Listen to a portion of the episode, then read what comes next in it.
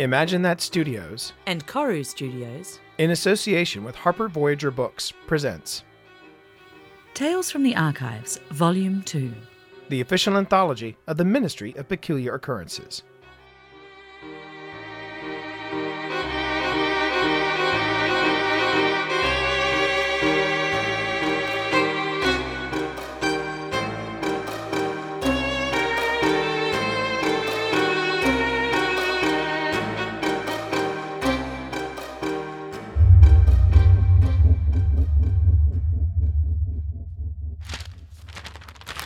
Man of the world, aren't you, Wellington? Apart from my time in the infantry, not really. Yeah, never mind then. You have a case in front of you that requires someone better traveled than yourself? At least with the Americas, yes. This is taking place in the Carolinas. I've never been there before. New York, California, Texas, but not the Carolinas. Then I would take my time with this case, Miss Braun. Why is that? Because, quite frankly, unless you aren't intending to vacation in the former colonies, I doubt if ministry business will ever whisk us away to that part of the world. A shame. The Carolinas sound lovely. And you never know what fate may deal to us, yes? Highly unlikely. I would securely wager ten pounds that no matter what shenanigans we engage here in the archives, we will ever find ourselves in such an exotic setting as the eastern seaboard of the United States. Trust me.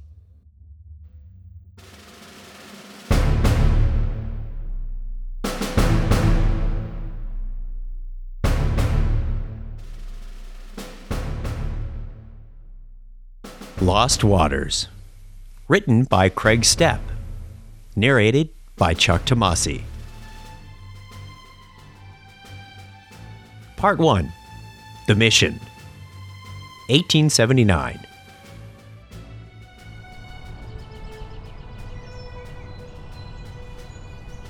What a lovely day, thought the post carrier as he strode through the streets delivering the Daily Mail.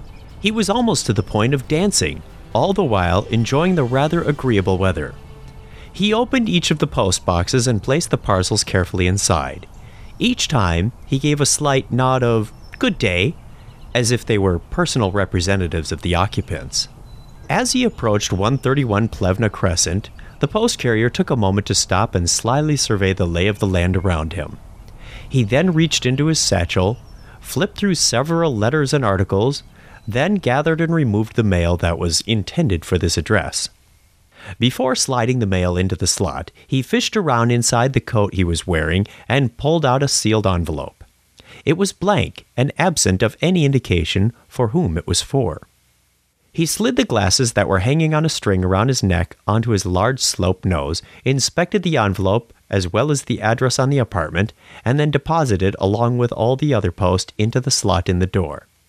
He removed the glasses, allowing them to dangle on his chest once again, and went about his business as if he had not a care in the world, as if the only thing on his mind was enjoying the agreeable weather.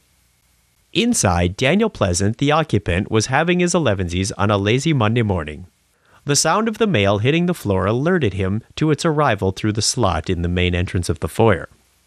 He turned his attention back to his tea as if to say, Nothing comes between my tea and I.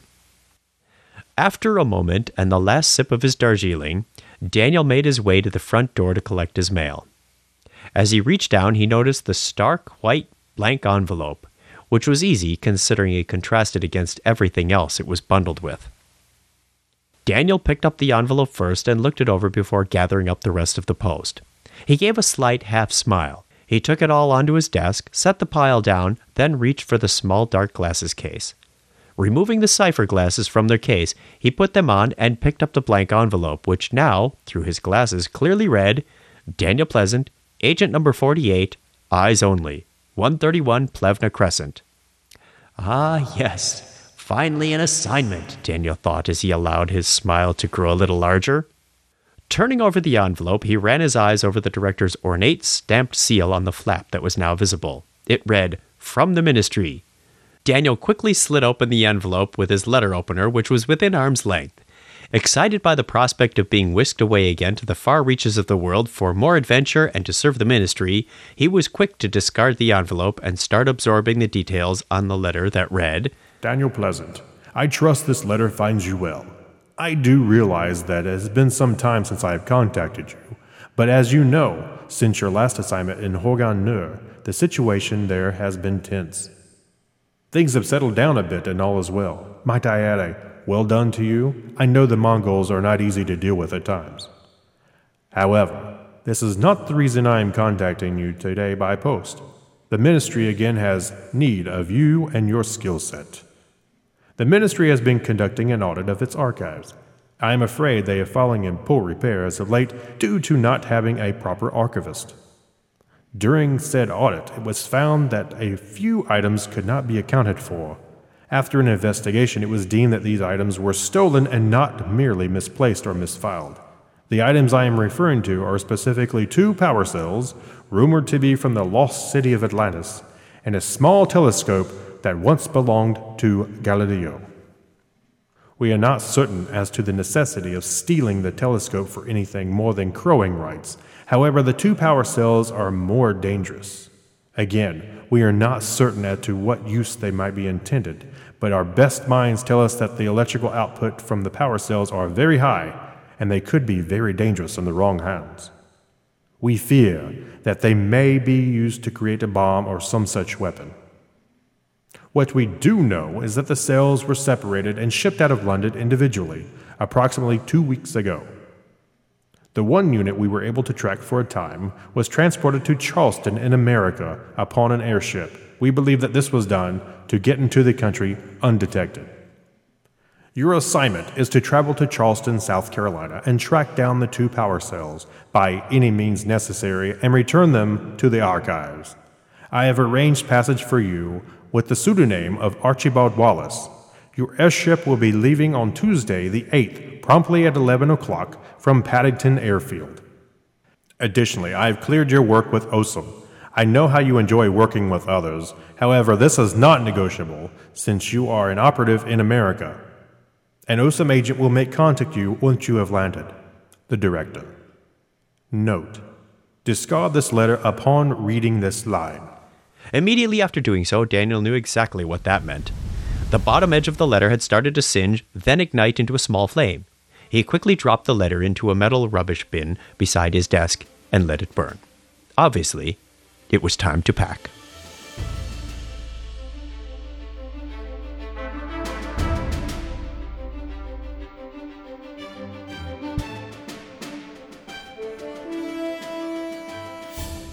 Part 2 Into the Fire.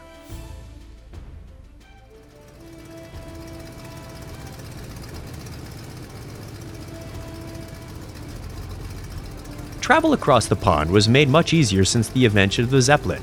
Hundreds of passengers made the voyage each year. As with all those trips, this one had about 30 aboard, but Daniel had singled only one out. This particular passenger seemed nervous and overly mindful of those around him. Most passengers took this time to relax as there was not much more to do than wait for the long duration of the trip. After 11 days, the Zeppelin neared America and with that, Charleston.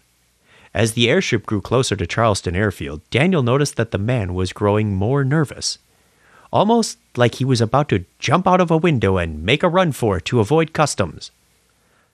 Daniel didn't know anything about this man, nor if he was involved at all with the case at hand, although some instinct told him they should stick close to him as they exited to at least get a name. Daniel was a tracker, and he knew when to follow a hunch when he had one. As the ship descended, the sound of the grounds crew calling out to each other could be heard throughout the cabin as they attempted to capture the guide ropes and direct the large Zeppelin to a safe landing. Daniel took this opportunity to move closer to the nervous man and stir up some small talk. Daniel nudged his fellow passenger's shoulder and commented, Say, it's good to be back in America, eh? The man recoiled a bit as he gave Daniel a nervous look. Yes, I, I suppose so. Pardon my manners, Archibald Wallace, Daniel said as he forcefully shoved his open right hand in for a shake. Uh, uh Clive, uh, Dr. Clive Oster, he said as he took Daniel's hand and gave it a somewhat limp shake. Daniel also made note that the man had a slight German accent. Doctor, nice. What are you here for? Business? Pleasure? Or both? Just as Daniel got the words out of his mouth, the steward announced loudly, Welcome to America! Departure! Dr. Clive Oster stood, gave a quick touch of his hat with his hand, and excused himself. Good to meet you, Mr. Wallace. H- have a good day. Then he promptly turned and darted for the exit with another man following him closely. Daniel noticed a napkin left on the table with Randall Pinky written on it, along with the doctor's rather odd pocket watch. Daniel, with a swipe of his hand across the table, grabbed both items and dashed for the exit and rather rudely tried to weave between other passengers that were also disembarking. Once out of the airship and standing on the gangway at the top of the stairs, Daniel could see almost all the other passengers greeting family or friends down below. Intently surveying the people, Daniel spotted Dr. Oster and his companion walking towards another gent. Eager to get a closer look at who they were, Daniel started quickly down the stairs in an effort to catch up. As he reached the bottom, a man snapped to attention. He definitely recognized Daniel and looked eager to shake his hand. Daniel caught his words. Daniel Pleasant, I am, but he hurried by, ignoring the man's extended hand. After a few more steps, he stopped abruptly as the gents and the doctor pulled away in a steam powered vehicle. He noted that the machine resembled a La Mancelle, not too many of those around, I'm sure, he thought. Turning his attention to the items in his hand, he felt a tap on his left shoulder. He turned his head to see the man that had been at the end of the stairs was now standing there with his hand still extended. Daniel Pleasant? I'm Elijah Paxton of the OSM. I don't know what kind of manners they teach you at home, but where I come from, if someone offers their hand, I beg your pardon. Good to meet you, Paxton, Daniel said, turning around to face Elijah properly. He took the man's hand and, while shaking it, surveyed Elijah from head to toe. Short, stack top hat, blond hair, red waistcoat, a belt with lots of small odd compartments, but no gun.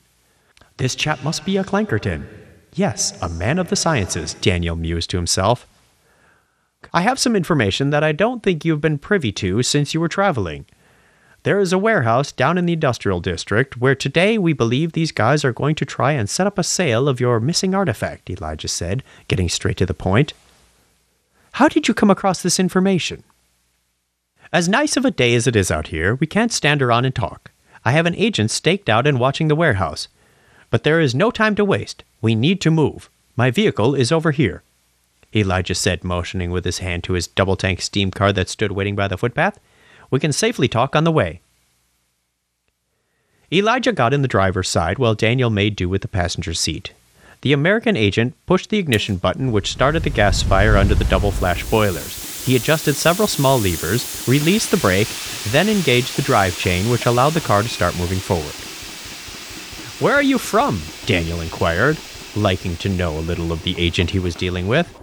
I'm actually from Edisto Island, which is just south of here. Why? Elijah replied with a curious glance. No particular reason. It's just that I study dialects. I am curious, however, as to why you're not carrying a weapon. Is that OSM policy? Daniel said with a chuckle. No, Elijah muttered. It's by choice, and I don't care to talk about it. All right, message received, loud and clear. I'll go no further, Daniel said, stopping the inquiry right there. I assume you have been briefed as to why I am here and my mission? What information have you got? A trusted informant told one of our agents that something big had been shipped here, Elijah replied, shooting him a concerned look. He said someone had contacted him to see if he could arrange a sale. When our informant asked what merchandise it was they wanted to offload, they wouldn't give him any details except for it was electrical in nature and very powerful. Elijah's hands tightened on the wheel. That sale is supposed to happen today. Did he give you any names? Our informant is a well known fence, but he says that this is someone he hasn't met before. We're here, Elijah said as he stopped the vehicle.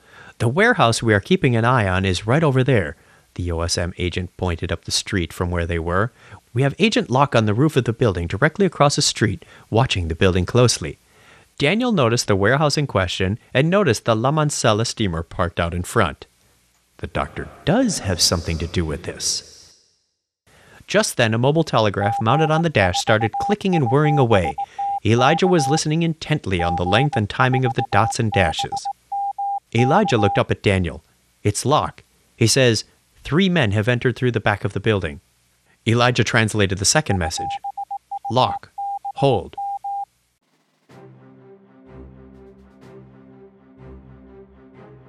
Daniel and Elijah stared at one another, then at the mobile telegraph impatiently, willing it to start messaging again. After a long and drawn out moment, the clicking and whirring began again. Elijah tilted his head, listening. Locke. Two vehicles and four more men enter the warehouse. He turned to Daniel. This sounds more like a party than a deal happening. Daniel looked at Elijah and pressed his lips together. I do not believe this is a sale. This is a handoff. He stepped down out of the vehicle. We need to move. Now. Before finding out if the American agent was going to obey, Daniel removed his weapon from his holster and started running toward the far alley beside the warehouse. What makes you think that? Elijah yelled as he was visibly disturbed by his partner deciding to move without him, quickly grabbed an aural enhancer from behind the seat and followed, but headed toward the closer alley opposite Daniel. As Daniel entered the far alleyway with his weapon drawn and his back against the building, he stood to slowly sidestep his way towards the window so he could get a peek at who or what was inside. Carefully, he approached the glass and was able to get a glimpse of the men inside. His training kicked in. He quickly did a head count of the number of men inside eight. Four near the large cargo doors and vehicles, one near the center of the room with a crate, and three men on the far side. Then he stopped short as he recognized one of the faces. It was the nervous doctor he stumbled upon on the airship. Elijah, on the other side of the building, had already made his way to a window crouching just below it. He took his aural enhancer, pulled it to extend the listening cone, and powered on the device. Holding it in one hand with the listening piece to his ear, he could clearly hear the men speaking inside. He had difficulty differentiating between who was who since several men were speaking at the same time. Is this the package we're expecting? It is? In one piece? Of course. I think we deserve more for delivering the good doctor. Oh. Are we renegotiating? Mr. Pinky does not renegotiate. Nor do I. Help me load the crate onto the truck. We need to get moving. It's a long trip back to Nars. I just believe our compensation isn't what it should be. How about I pay you in lead? What's lead worth to you these days? At that, Elijah's eyes widened, realizing what was about to happen. Daniel could see one of the men raising his weapon, threatening either the doctor or the man just beside him. It was hard to tell from his angle. Daniel, standing steady and continuing to gaze inside, moved his thumb to cock the hammer of his own weapon. Then he saw two of the men lifting the crate onto the trucks while the man with the gun became even more agitated. Then suddenly the gunman fired off a round, missing the gentleman and the doctor. However, it struck the barrel canister behind him, which exploded. Daniel recoiled as a piece of shrapnel blew through the wall of the warehouse just about where his head was, and additionally giving Elijah a serious ringing in his left ear. Daniel, shaking off the blast, looked back through the window. He saw all the men now down on the ground, but the four agents closest to the cargo door started to stir and stand. The gunman got up with his cohort, grabbed the doctor, and raised him to his feet. Daniel broke a window and, with a steady hand, shot and hit the gun that the gunman was holding, knocking it away. The now startled men quickly made their way to the trucks. Elijah realized it was his turn to make a move. He dropped his aural enhancer and ran to make it to the doors before the men were able to leave with the cargo and the doctor. Daniel did the same. As they both rounded their respectful corners at the back of the warehouse, Daniel and Elijah saw each other as they stood in front of the cargo doors. The large cargo doors of the warehouse crashed open as the trucks both roared past them simultaneously. Elijah jumped aside to let the one threatening him pass. As it rode by, Elijah pointed his arm at the back of the truck, bending his hand back to expose a wrist. A projectile shot out of his coat sleeve with a thin rope trailing behind it. It struck the rear of the truck, attaching itself, and yanked Elijah down to the ground, dragging him along. Daniel was standing in the direct path of the second vehicle, which hit him, knocking his gun out of his one hand. He managed to grab a hold of the front bumper with his other, but now he was being dragged by the vehicle. Elijah managed to pull himself closer on the rope to the truck as it was in motion. As he was pulling himself up, he could see the crates sitting on the bed of the truck. He quickly observed three options that would allow him to stop this truck. One, the braking system on this vehicle used cable and spring drums. Two, there is a linchpin towards the front between the boiler and the flatbed where to separate the bed from the truck. Three, this truck ran on a flash boiler. Flash boilers were prone to overheat and cause the system of coils to fail and burn out. That's what he'd do to stop this vehicle. Elijah, now holding onto the truck and with a steady place for his feet, decided that he would climb under the truck while moving, remove a piece of the steel cable used for the brakes, and loop it and use it to catch the throttle, then pull it to cause it to burn hotter.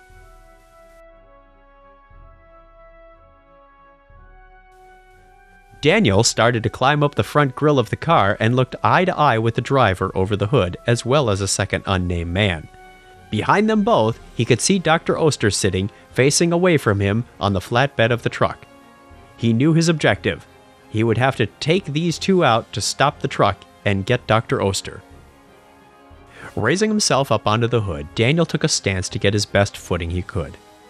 The man in the passenger seat stood in the truck and pointed a gun straight at him, while the driver tried to swerve and knock their unwanted passenger off his balance.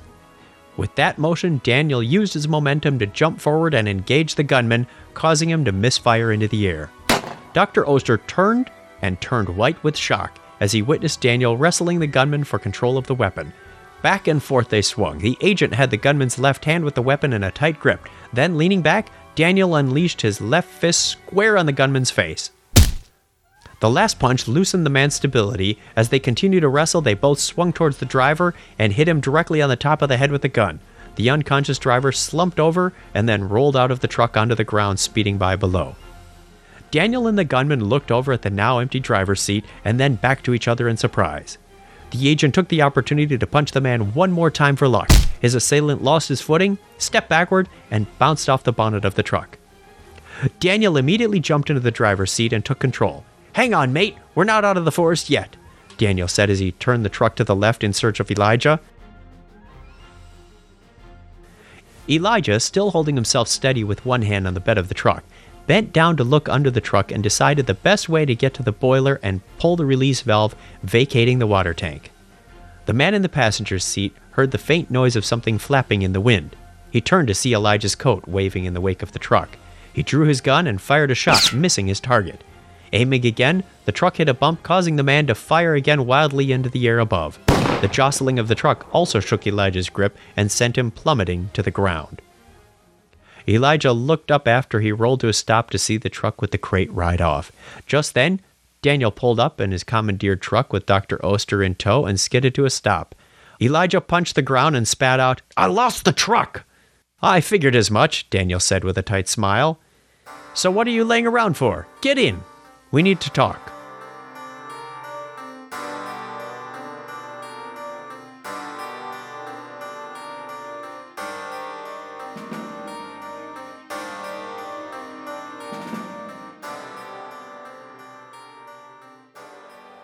Part 3 Elijah's Office. With the doctor sitting at a conference table in the center of the room, Elijah made a motion to Daniel to follow him for a moment. What was that back there? Elijah said to Daniel as they stepped into the adjoining room. I would have explained if there was time. While I was on the airship, I couldn't help but notice Dr. Oster was very nervous almost the entire flight. I also observed that there was a man keeping a very close eye on him, Daniel said under his breath. I tried to engage him in some banter as if I were a nosy tourist, but I didn't get much out of him. When the ship had landed and we were able to depart, he made a quick and nervous exit, but left those two items behind. Daniel showed Elijah the napkin and the odd pocket watch. That's the strangest timepiece I've ever seen, but it isn't the first time I've seen it, Elijah commented. Do tell, Daniel said, feeling his curiosity rise. It's a differential motion watch, Elijah explained. I haven't seen a working one, but I have seen a design that Da Vinci drew in his notes. It tells the time backwards. More specifically, it tells the time opposite and relative to the current time. It's not much use unless you need to keep track of what time it was, in a sense. Daniel stared at Elijah for a moment and then turned and walked back into the room where the prisoner was sitting. All right, Doctor. What or who actually brought you to America? Daniel asked sharply. He looked down at the table, then up at Elijah and Daniel before speaking. I. I come to America to help a friend with a project. Daniel grinned bleakly. Would that friend be Randall Pinky? He pulled out the napkin with the man's name on it and laid it on the table. When Dr. Oster looked at the napkin, he shifted nervously and fidgeted like he had before on the airship. Elijah leaned over the table. Look, if you're straight with us, we can work with you. If you're not, Daniel interjected before he could lay out the consequences. I also found this on the airship when you left so quickly. Again, he held out the rather odd pocket watch and letting it hang from his hand as if on display. I know you're a scientist, so why are you here? Please don't hurt my family, Dr. Oster blurted out. Daniel and Elijah shared a confused look. Elijah cocked his head. We don't want to hurt anyone, your family included. So, whatever do you mean? Daniel asked. Visibly distraught, Dr. Oster shifted in his chair, his voice rising higher. I informed Mr. Pinky that it would never work. He would need more power that can currently be generated, but I fear for my life and for that of my family. Elijah tried to reassure him. Doctor, calm down. I think we can agree that we are on the same side here. We can help get your family back, Daniel offered. The doctor took a moment to compose himself before going on. You are correct that I am a scientist. Perhaps you already know, but that is a differential watch. It counts time backward in relation to your own time. I built it. He took a long, shuddering breath. You see, I study space time. I have developed a theory that, if properly applied, will allow anyone to open a portal into the time itself, past or future. Shortly after my paper was published, I received a telegram. It said that my presence was required in America to develop my theory into a working application. At first, I refused. He paused and wiped a thin bead of sweat from his forehead. Shortly after, men came to my home, took my family, and told me that I was to travel to Nars. I would work for Mr. Pinky, or I would not see my family again. Well, that explains a great deal, but I have no idea who Nars is, Daniel said, turning to Elijah. His colleague nodded. NARS is the Nautical and Aerospace Research Station located just north of Charleston on the coast. It's where they research new sea and air technologies, though I'm not sure how that piece would figure into this, Elijah mused. I believe I may know, Dr. Oster offered. Part of my theory would involve a large body of water as a grounding agent, and the ocean would work. When the power is discharged, the large saltwater base would help disperse the charge into an even area. I understand about the large amount of energy and the dispersal that is needed for all this to work, but how does that open a portal? Elijah asked. You also need a light source as a catalyst. The doctor seemed to be warming to the subject. The light beam is projected down into a collector that is submerged underwater.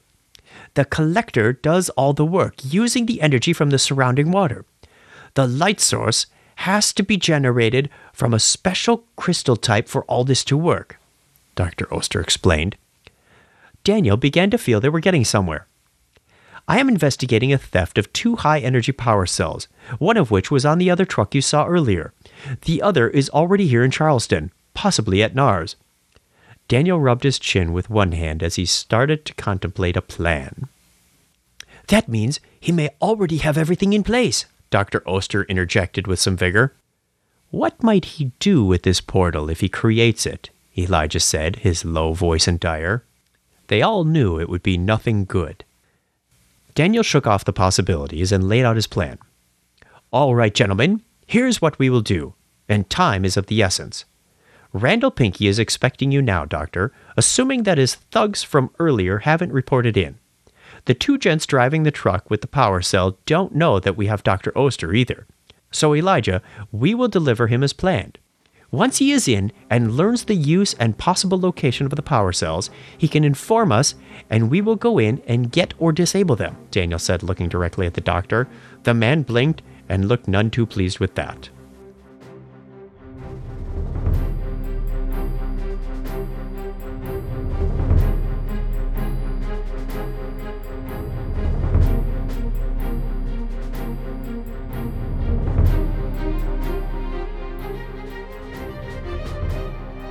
Part 4 NARS.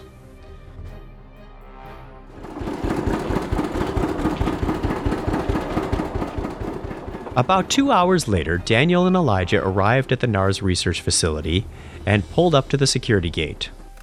Names, please, the guard said, looking directly at Daniel. Archibald Wallace. We are bringing Dr. Ostin to see Randall Pinky, Daniel replied, staring at the guard right in the eye. At Randall Pinky's name, the man visibly straightened. Just a moment. The guard signaled a colleague on the roof diagonally from where they currently were, and when he returned the signal, their guard turned to point out another building ahead. All clear. You're to proceed to building number three. Thank you, Daniel offered as the gate opened. He released the brake on the steam vehicle, and the three of them rode through. As they pulled up to building number three and stopped the car, they noticed four more guards walking up to the vehicle. So it was, two in front and two behind, as well as the pair at the door watching the entrance. They all raised their weapons as two more stepped up to the driver's side. Hands up and step out of the vehicle, one of the guards commanded. Everyone raised their hands and carefully stepped out. One of the guards closest to the front door spoke.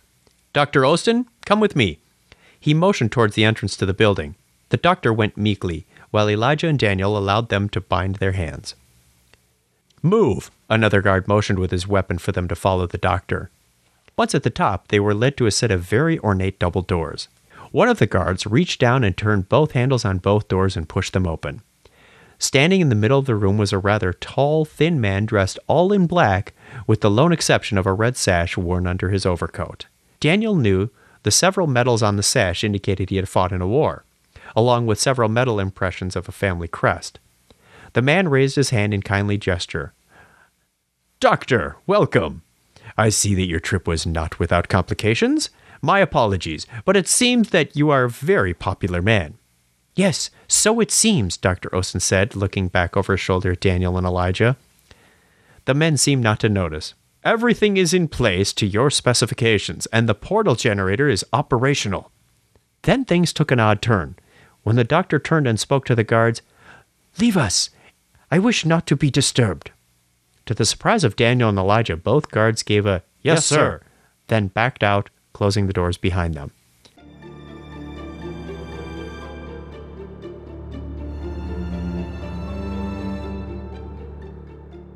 Daniel was at a loss. You just, I say, what's going on here? Where shall I begin? The doctor smiled. For starters, you may stop referring to me as Ostin. He is no more. I am Randall Pinky. So shall I get to the crux of the matter? Yes, I am in possession of the power cells you seek. Yes, I am the man you seek, the doctor said, tucking his hands behind his back. Elijah, his voice remarkably steady, so, you staged the kidnapping and swap at the warehouse to cover up the whole operation. Pinky let out a short laugh. Close. I figure you were a little more clever than that. The whole shenanigans were to fake my death and confuse the trail. However, I did not foresee you two intervening. I was a professor, tired of others making a fortune off my ideas, so I decided to take matters into my own hands. I'm using my invention to benefit me for once. Pinky could not stop from grinning, it seemed. You see, Elijah, to answer your question from earlier, I want to use this portal that I create to control the shipping lanes between Europe and the US. Any ship that is not approved or properly tariffed by me will, for lack of a better word, disappear. He directed their attention to a map on a pinned wall. Arriving in the channel right about now is a freighter from France. In a moment, it will be no more. He addressed the silent man in the sash. Franklin, meet me in the control room and ready the photon emitter. Guards! Two stocky men answered his call.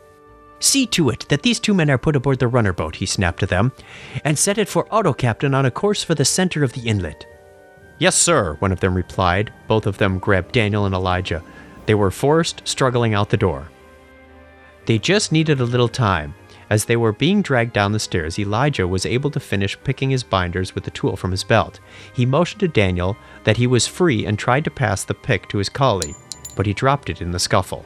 Moments later, escorted by the guards and being led to a small pier, Elijah noticed a rather large cable emerging from the water, partially covered by the sand, leading to a small building further up the beach. He and Daniel, who was still bound, were pushed towards a small boat that was docked at the jetty. Taking his chance, Elijah turned and landed a punch directly on the jaw of the first guard, which put him out cold. As the second guard started to raise his weapon, Elijah grabbed the top of the barrel and wrenched it back and forth. In the melee, he smacked the side of the rifle in just the right spot, just two centimeters below the hammer. A pin popped out and flew away as the rest of the gun collapsed in the guard's hands. The guard's look was priceless as Elijah, with both hands, pushed the guard in the chest. He staggered back, which gave the agent enough room to deliver a roundhouse kick to his head. As Elijah freed Daniel, he said, I see just below us is a large cable coming out of the water. I think that it could be the control cable that will initiate the power cells. The two agents quickly dumped the guards into the boat and shoved it on its way to the middle of the inlet. Daniel whispered to Elijah, All right, what do you suggest we do with this cable? Sever it? Wait, no. I believe that this cable leads to the small building right there on top of that ridge, Elijah said, realizing this could create an opportunity. I think we should get there and reverse the polarity on the power. Instead of enabling the power cells, it should overload his control panel in his tower. Sounds good. You head there, and I'll get to the control tower. When I hear the panel overload, I'll make my move inside and get Pinky. As Elijah turned to head to the shack, Daniel said, Oh, and one more thing. This whole situation with the guard, I had it all under control, just so you know. Elijah looked back to smirk slightly and began to run following the cable toward the building. Finding the entrance, Elijah tried to open the door only to discover it was locked. Reaching into a small pocket on his belt, he retrieved a small resonant frequency generator to destroy the lock. Elijah's resonant frequency generator frantically started searching for the right resonant frequency of the metal that composed the lock. As it locked onto a frequency, the steady hum started and the countdown timer started. Five, four, three, two, snap. Elijah dropped the generator to the ground and turned the handle.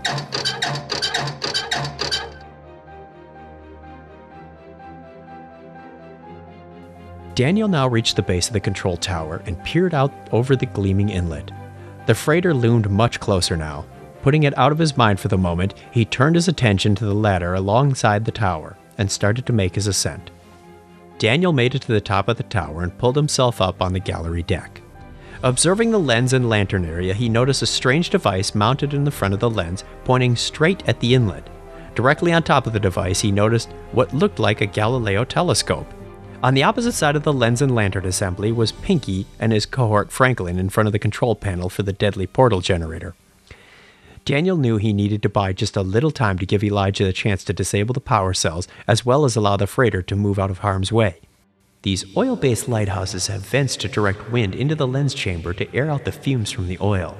If I can close them from the outside, I can smoke them out. Looking at the wall of the lighthouse under the gallery deck, he saw a series of small circular brass vents that were mounted along the perimeter of the tower. Just what he was looking for.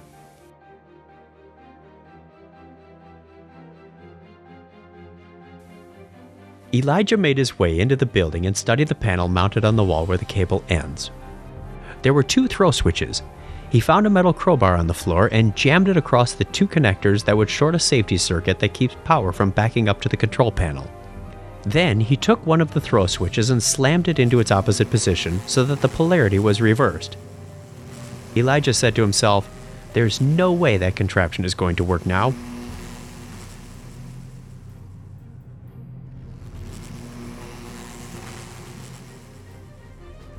Daniel, climbing and hanging by his knees under the gallery deck, had closed most of the ventilation vents. Making his way back to the safety of the upper side of the gallery deck, he could already hear the two starting to cough inside the lens chamber. As Daniel was pulling himself up, he could hear the coughing continue to worsen. Franklin was seen frantically trying to open a metal ball vent at the top of the cupola that provides ventilation and allow the heat and fumes to escape. Deciding it would be quicker to open the door to the gallery deck, Franklin unlocked it and opened it, gasping for air. Daniel knew that this was his move. Daniel jumped to his feet and struck Franklin with a strong right hook, knocking him back into the lens chamber, landing against the lens itself. Daniel, not letting up, charged toward him and struck him again, this time with his left hand. Randall yelled, Enough! It is over, and I have won! Randall raised his hand to push the large red button on the control panel. Daniel took two steps back and started to turn. As Randall engaged the button, the panel sparked and caused the entire lens chamber to ignite into a ball of flame, an explosion that could be heard across Charleston proper, lighting up the beach for a brief moment as if it were daylight. Suddenly, all was quiet with the exception of the fire at the top of the lighthouse burning like a large signal torch and the sound of glass and debris finding its way to the ground below. A moment later, Elijah arrived with the military police that were stationed at Nars. As they all started to survey the destruction, Elijah was beginning to believe that his partner Daniel was killed in the explosion. Just then, from above, Elijah heard Daniel say, Hey, can someone help me down? as he hung under the gallery deck.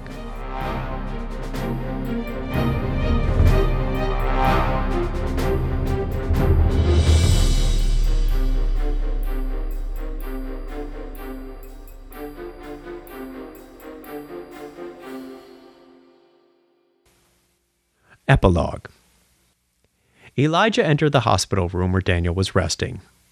Elijah said, Daniel, good morning. Good to see you're on the mend. Daniel looked at Elijah. Yes, I am. I actually head back to London tomorrow. Yes, so I've heard, Elijah continued. I just wanted to let you know that the two power cells have been retrieved from the ocean floor and are being shipped back under OSM supervision. Answer me one thing. What was the use of the telescope? Daniel asked.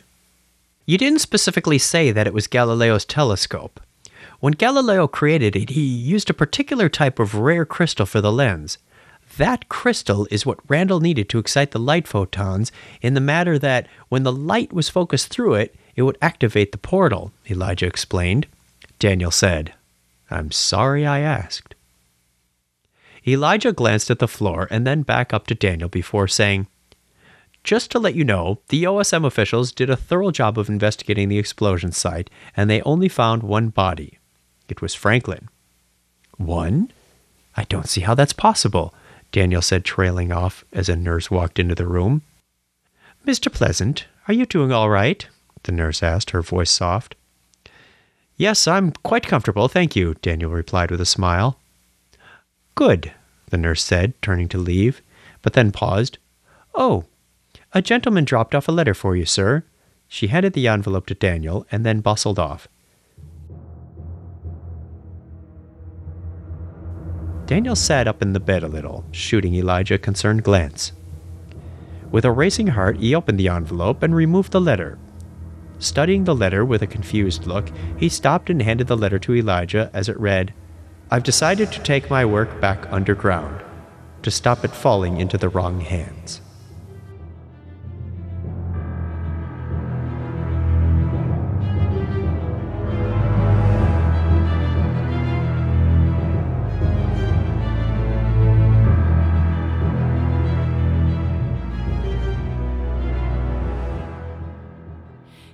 Stepp is a husband and father of one.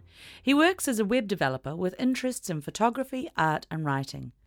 Also, a long-time podcaster with his friend Chuck Tomasi, together they curate the museum of tech geekery they call the Technorama Podcast, and they also work together on the book Teach Yourself WordPress in 10 Minutes. He would also like to thank Chuck for the narration of this story. Chuck Tomasi, before working on Teach Yourself WordPress in 10 Minutes, was also one of the co authors for the second edition of Podcasting for Dummies, alongside Evo Terra and Tee Morris. To find out more about Craig, visit spyndle.com, that's S P Y N D L E.com. And for the Technorama podcast, visit chuckchat.com forward slash Technorama. To find out more about Chuck, visit chucktomasi.com.